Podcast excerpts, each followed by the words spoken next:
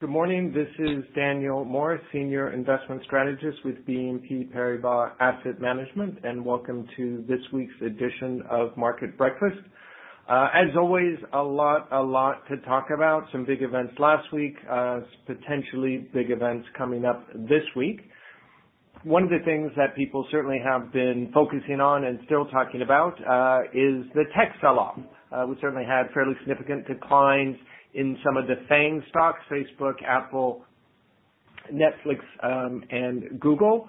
Last week, spread more broadly into the sector, and also we see weakness in tech at the beginning of this week in Asia. Uh, so how much should people be concerned, and what's behind this?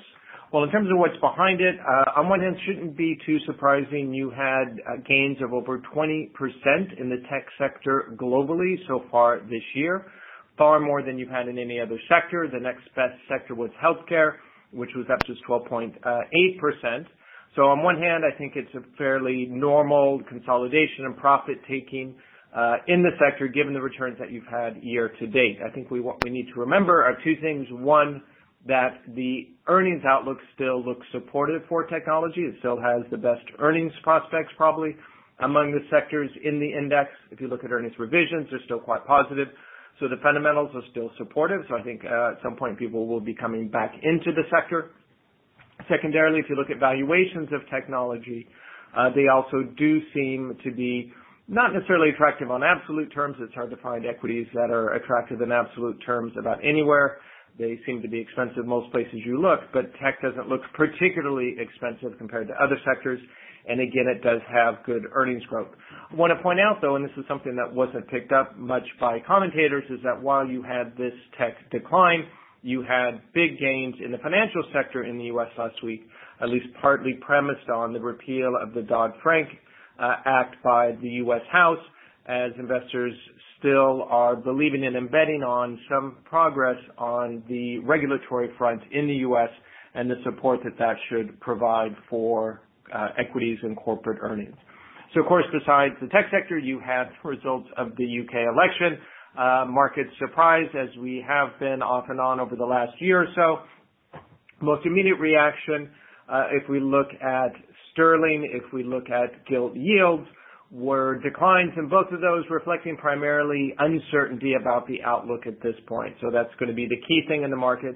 Uh, general interpretations are that this leads to a softer Brexit, which should encourage, to be honest, stronger sterling and higher yields, but we may not see that for a while because, again, too much uncertainty about what the landscape is going to be like and how things are going to evolve over the next six months, let alone the next two years.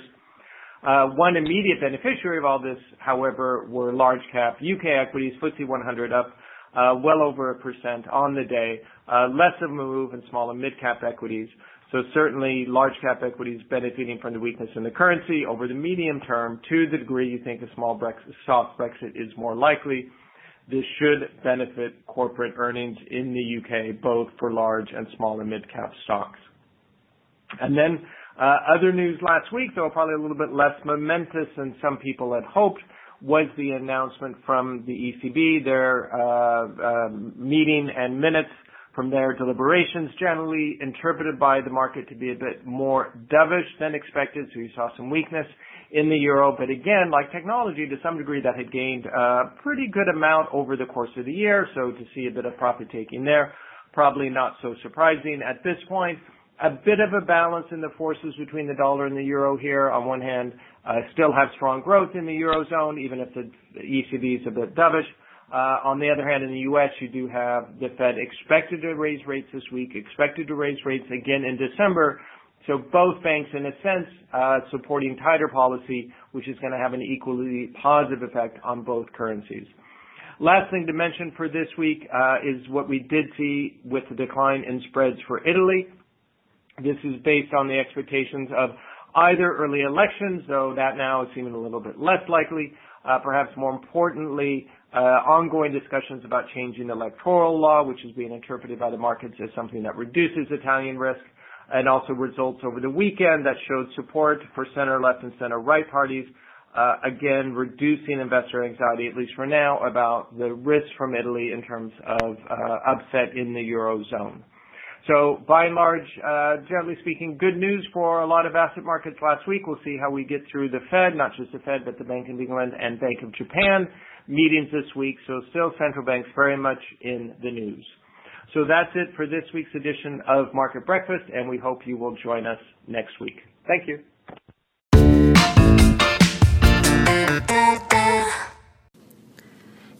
This podcast presentation includes a discussion on current market events and is not intended as investment advice or an offer of products or services by BNP Paribas Asset Management. Please keep in mind that the information and analysis in this presentation is only current as of the publication date.